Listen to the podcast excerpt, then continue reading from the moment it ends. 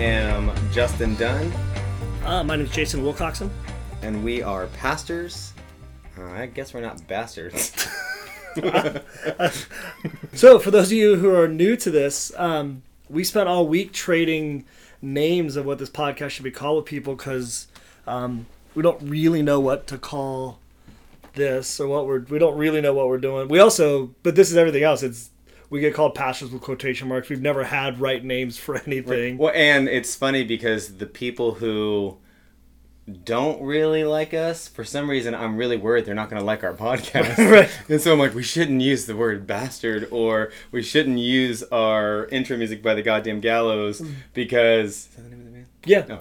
Um, we shouldn't use the intro music by the goddamn gallows because people might get offended, but at the same time, people aren't going to listen to us anyway. They Right. don't like us. So. Well, so this week Lucas was trying to to explain to somebody what I do for a career, and he kept calling me the prime minister, and then he kept calling, Yes. and then he kept calling me the. Then I said, no, no, a prime minister is like a president, and he's like, oh, so you're the president, and I almost just let him run with the idea of us as president. So you can call us whatever you want. It looks like it looks like bastard pastors is gonna stick. my kids will say, "Oh, my dad works at a coffee shop," and I'm like, "I do other things too," and they're like, "Oh yeah," and he does something at a church. We had a kids book that had like careers you could be, and you could the preachers could preach, and the baristas could barista. And my oldest for a long time was like, "Oh, Mr. Justin baristas," and, and Daddy preaches. the story of my life. Uh, episode two. Uh, we are pastors. We have planted a church a long time ago. Uh, if you want to hear more about that, we kind of talk about it in the first episode, and we'll continue to talk about it for the episodes to come. Just our experience, what we've done, being as honest as possible. So before we go any further, we have to do our Lord Voldemort story. uh, which, if you have are new or just now coming, it is a person who will not be named at our church who does the damnedest things, and we like to tell a story each week. like if his mom finds out about these stories, he's in trouble. Right. Except he would lie his way out of it. and Yeah, he would. it. Mom, I ain't doing sorry, and she's They're, like, "Oh, Jill, they're of course you lying. They're lying. Exactly. and he would get away with that. I'm probably gonna get in trouble from him just for this. This, which is the story this week. Uh, it's not a week for for Voldemort unless he inflicts some sort of pain On onto the pastors, and it, the pain works itself out in different ways. For instance, mine is physical pain. all the time. I have been caned by. I have been punched and You said his name kicked. Oh, dang it. Voldemort. I've been caned and punched and kicked and uh I mean if it, if I do anything it's all violence. It's always physical violence and it hurts and he knows that I won't hit him back because I just won't and There, it, there was a day with my young, my oldest son was a toddler, just learned to walk, and he wanders out of Justin's room and into Voldemort's room, and he's gone. I'm like, okay, he's got him, and like 30 seconds later, he comes back with a four foot length of bamboo and just whacks Justin as hard as he can with it, and from the next room over, you just hear this, ha ha. Because those are the kind of things that he does to Justin on a regular basis. Whereas with me, it's always emotionally traumatic. It's always emotional abuse. the true. first Sunday I ever preached at Legend, he sat in the front row and stared at me and shook his head disapprovingly the whole time I preached. Like the whole time he stared at me as if to say, "Everything you're saying is wrong and bad, and you're going to get in trouble for it." Um, he also he also sexually harasses me on a regular basis and touches me in places I would never want to be touched. Well, and it's there's just a, a point where whenever you're speaking, you have these lights in your face, but every now and then your your eyes it's almost like Voldemort's pale skin just glows out of the lights and there's certain things you can't say. There's even pieces of scripture I can't read anymore because he abused you. We can't sing Come Lord Jesus Come. We can't read and the Holy Spirit came on us. None of these things. 'Cause Because now I laugh and I'm like, oh, gonna make fun of me that day if I say it. you can't stop saying his name. Dang it, Voldemort. It's the power that he has. It Now, is. You've said it twice now. If you say it a third time, he's going to appear here. it's true. He's going to appear in my office. But but he again, and it goes to the way that he has rightly deduced the proper way into our psyche to really unmake us. Like the most violent thing he can do, he's figured out this is how I abuse these two men. And take advantage of them. And it goes to the idea of us as pastors are dramatically different people. We're we're each unique. Um, but what does it look like for us to work together here? And in some ways, what it looks like is that people like Voldemort find different ways to abuse. abuse. The abuse is the same. The method it takes takes out different ways because um, this is what happens when you have two people who are working together. Uh, today's episode is gay parents. not because Which is not what you think it's going to be about. not because we have gay parents. It's the idea that um, there are two of us.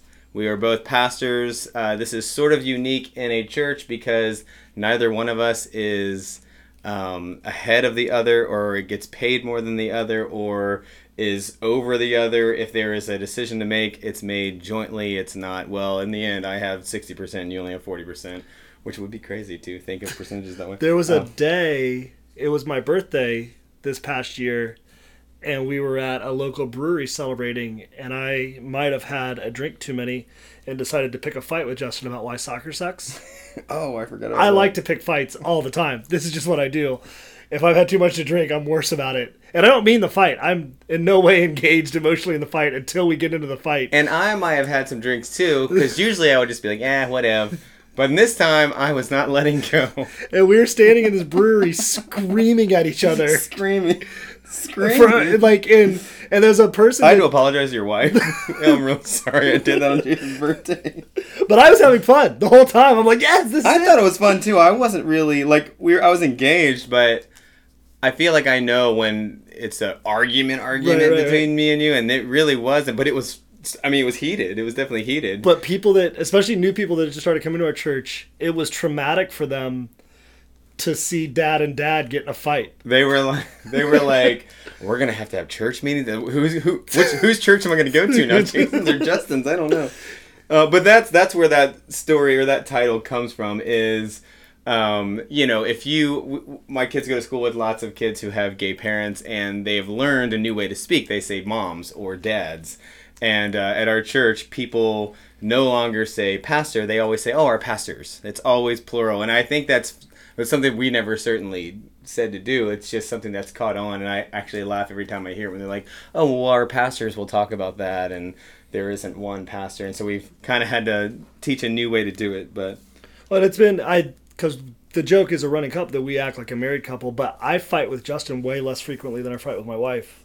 I tend to I tend to get along, and but I, my guess is because my wife has to be here when I'm in a bad mood. right, I have to fight with her. But but going back to what we talked about last week, because of the way Legends have been planted, we don't tend to be a church that has fights in general. We've never had a fight. Justin and I have never had a fight or a disagreement about church stuff. We've always managed to work together it's just soccer. and kind of. um, and even now, I don't even care about that. I can't believe that we spent an hour doing that. I brought it. Oh, I like go. And when we argue, I Jason argues with like facts and intelligence, and I don't know how to do that, so I just argue emotionally. So I'm like, what can I say that's really gonna hurt hurtful this thing in the world. I forgot what I said. Whatever it was, you were like, did you really mean that? I'm like, I don't know. I just that's all I can do. Which makes for good marital relationships too. You Right. know, when you can only fight Just that with way. the means. So, with any luck, if this podcast is successful, maybe at one point you'll get us just screaming at each other. Yes. We'll we'll we'll illustrate a fight with us Ooh, When we have our first guest, let's do it then. in front of them. oh, and then you can make them feel weird. Uh, so we're starting the first couple uh, episodes off on just things that we're calling it things we did wrong. Whereas in reality, I don't think they worked out wrong. But everyone, everyone told us this is wrong. You're not doing it right. Because we tried to do the right thing. We we tried multiple times to do the right thing, and we followed every step. And the step every time we did the right thing, it was disastrous for us. yeah, and this one is no one. There was one one person One pastor. one pastor uh, at a large church here in Cincinnati, which I really appreciate, um, who said, "Yeah, man, that's a great idea." Everyone else, bar none, whether it was church planting assessments, who we talked about last week, who were horrible, horrible things, and uh, or any other person, you can't work, you can't have two pastors. My There's entire no way. my entire seminary education was based on the idea that you you have to be the point person. You have to have subordinates. You have to have people to tell what to do, and they have to do what you say. And Well, because it, all hinges on this idea there's going to be disagreements, Right. And when there's disagreements, there has to be one person who trumps the who's the CEO says, "Okay, now that we've all talked, you know, I'm putting my decision in, in and it weighs more than everyone else's decision. So this is where we're going. Well, it's interesting. I just thought this. We haven't we haven't talked about this before, but what if, these are the exact same people that is that take these really horrible male headships in marriages too.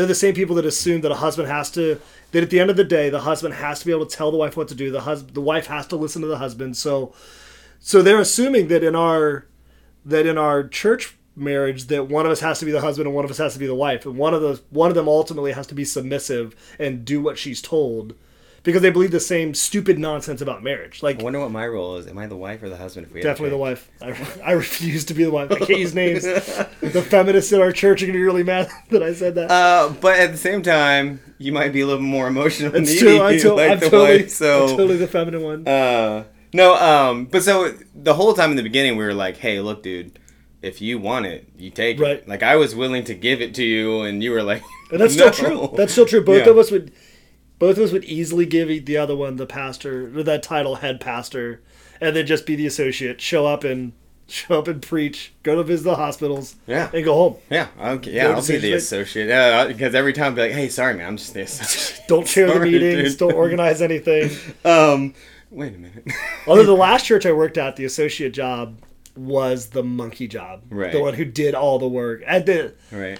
Well, or it seems to be the the typical church model is the pastor is the like charismatic like speaker. Yeah. Go get them, boys.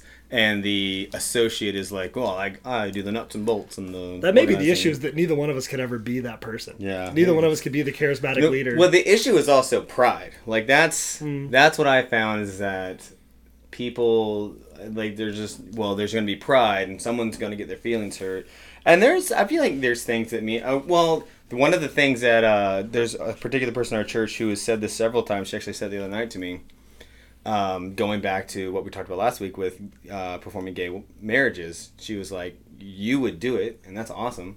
Uh, and Jason, for his own reasons, would not do it. And people in our church love that. They're like, oh, we love that. Like, we Yeah. love that there's, you can be different, you can have different opinions, you can have different um, thoughts. And we run into this all the time. I run into this where people assume that if if something is true for you in terms of following Jesus, it has to be true universally for everybody following Jesus. And I'm just not sure that that's the way things are supposed to be. And the example I always use is um, I'm really comfortable in the local bar scene as a musician and hanging out and drinking beer because I like to do those things. My friends who struggle with alcoholism probably shouldn't be out doing evangelism in the bar scene because they can't function there. Like they just they just can't. Or a, a thousand other examples. Or maybe you just don't like it. Maybe so asking asking me to go be the the evangelist at the Cincinnati Football Club soccer games would be stupid because I'm just gonna go pick fights and it's but somebody else would be really good at that job or Right. you know more practically my wife works in a, in a really dominant corporate environment she's really good at that why would we put somebody like me to go do that like if it's good enough for her it's good enough for her it doesn't have to be universal to everybody Well, else and that's the thing. It's not that it's uh, not practical advice. Like, people only say it because it typically has not worked out. right Which, to me, uh, is just shows us a that we've done something bad with the pastoral role to make it to where you can't work well with others. You have to be the what is it? The cock on the block is that, I'd is never- that the I would never use that phrase The- not in this church the hen in the hen house, or no, the rooster in the hen house. That's it.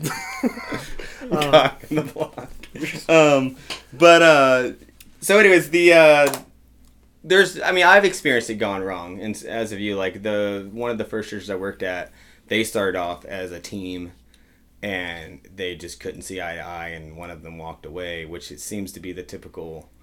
Um, Everybody we've church planted with, everybody that was around us when we were starting our church plant has walked on their church plant. Nobody stuck it out eight years later. yeah, They've It- all they've all been for some of them for financial reasons, some but nobody's just sort of stuck that. There's lots of things that get in the way. I as as you're talking, one of the things that I think, and I think people don't know this, I believe this is true. I believe that every pastor in the world covers up and masks deep seated insecurities and fears. And I think it's something about the job. I think I think the kind of people that get drawn into ministry come to this job because they like being around people. They need some validation. Ministry gives you a chance to do that. Um, but you ultimately, no matter there's what, a performance where you perform Right. and people dig or. Don't. But no matter what draws you to it, at the end of the day, you always are afraid that you're failing and you're insecure. And so pride is a way that, that ministers can cover that up by keeping people at a really healthy distance and never letting people inside. The la- I worked at a church and I, we were doing a wedding. I was in the wedding and the, my boss was, or my, yeah, my boss at the time was was doing the wedding and we sat down at the rehearsal dinner and nobody was there for us to talk to. So him and I were talking together and I said, you know, how's it going? And he said, you know, I'm dying inside. And I said, oh, what's what's wrong in this sort of season of your life? He goes, no, no, I've been dying inside for 25 years because this job's killing me. and I was like, I was like, man, you never tell anybody that. You never let anybody inside. And he said to me, dead stare. You can't be friends with the people that go to your church. You have to keep them all at a distance because they never want to see weakness. They don't want to see you being vulnerable. They want you to be strong.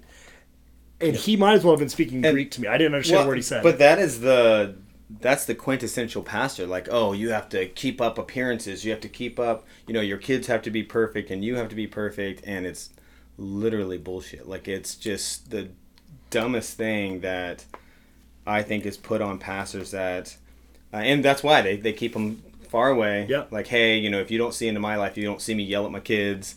You don't see me like do something stupid uh, and it, and it just makes it lonely. It makes it a very lonely position. And if you're planning a church, starting with the first time, all you think about is if I don't make people happy, then they're gonna Right, quit they're gonna coming, and I'm a failure, and I, you know what am I gonna do? And all those things jump into it, and which goes to show why would you want to do it by yourself?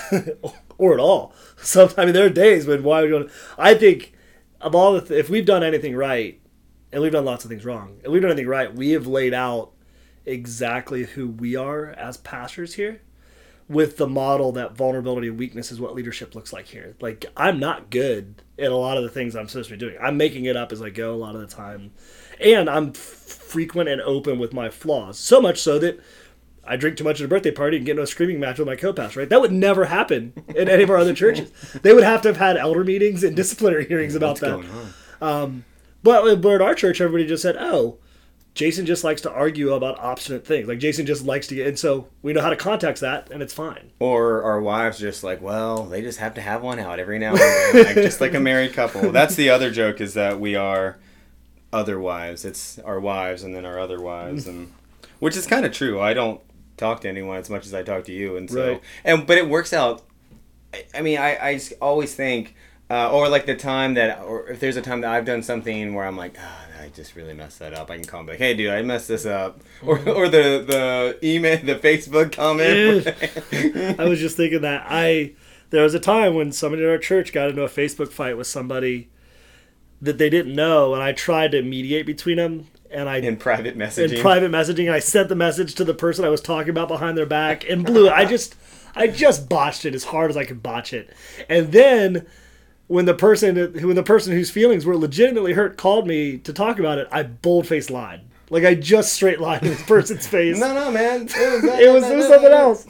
Um, and about thirty seconds into that, I just stopped and said, "Hey, man, I'm really sorry. I've hurt your feelings, and I've now I've lied about it, and I need to repent." And and so it and it man, it was awkward for a long time. That relationship didn't get healed. I don't know that it ever really got back to where it was before that. But I had to call all the elders of our church and say, "Hey, I botched this." And so, whereas my experience at other churches has been that leader and I don't think it's just churches. I think it's leadership in general in America. You cover up your mistakes and you hide and you deny and you lie about it as long as you can.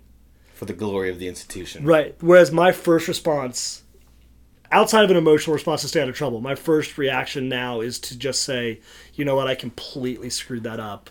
I'm sorry. Can you forgive me?"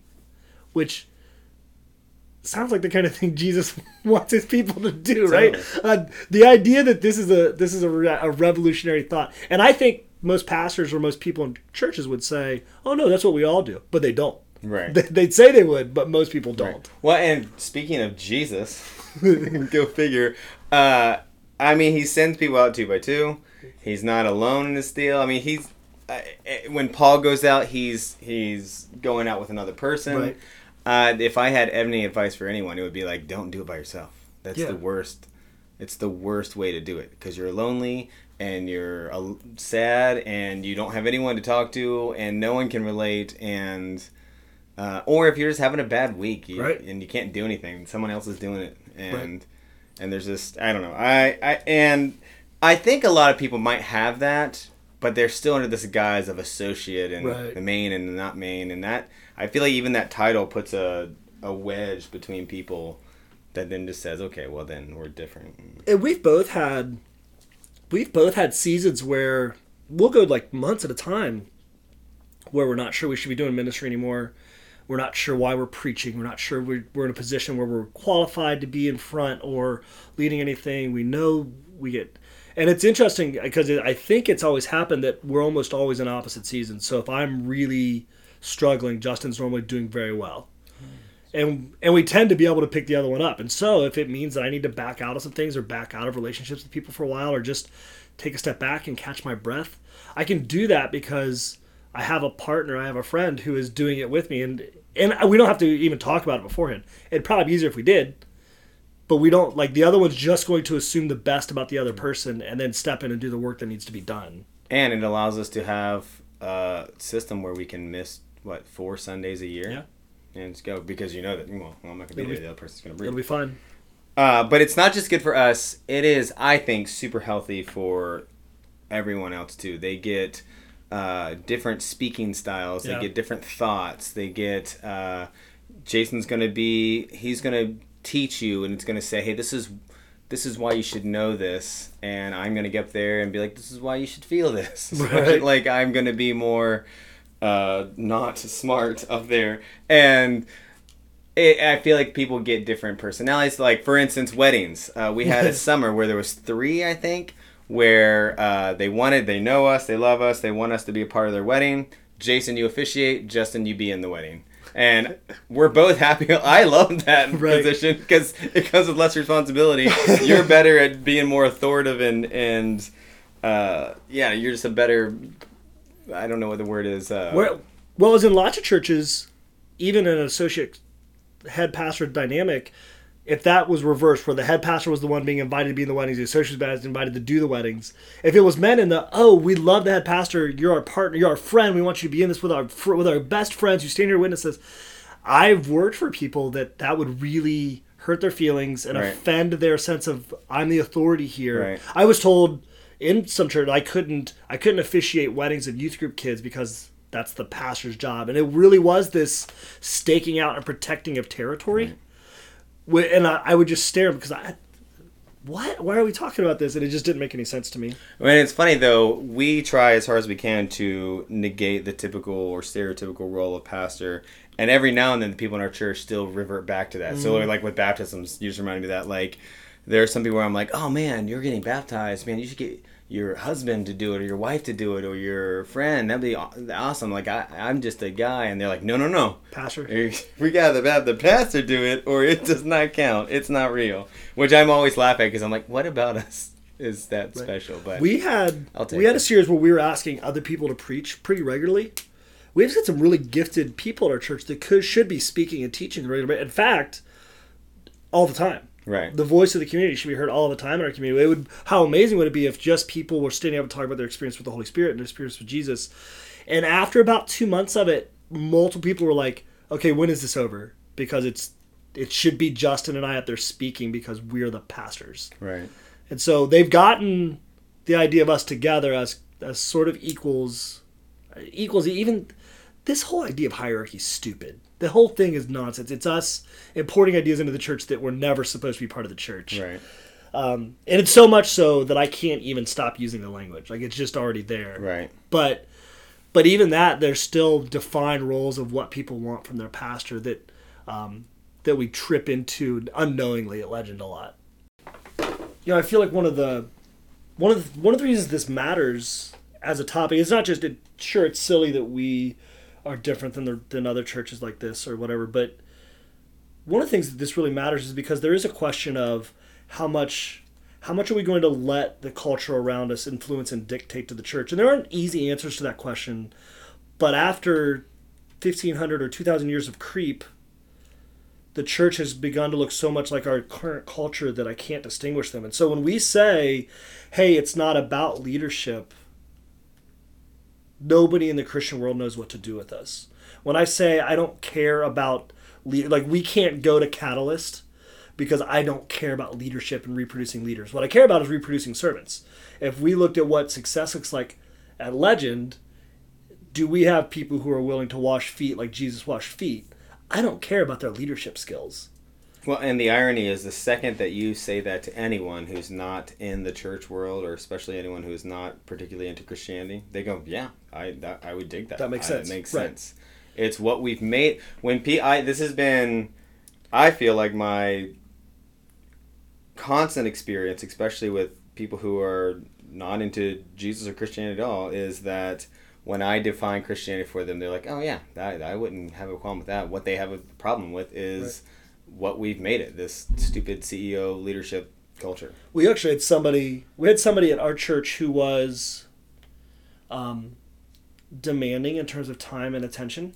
Like they were they were around. They'd gone through a really tough portion of their life, and so they were just somebody who needed friends to hang out with, and that's what we do best. I, and I said, this is what we do.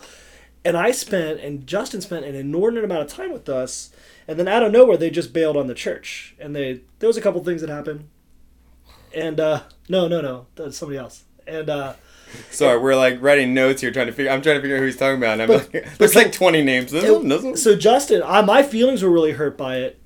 My feelings were really hurt by it because I had spent a lot of time investing. I'd taken time away from my family, my This kids, This one did not hurt my feelings. um, to spend time with this person. And then when Justin met with them to see, you know, what happened, why did you leave?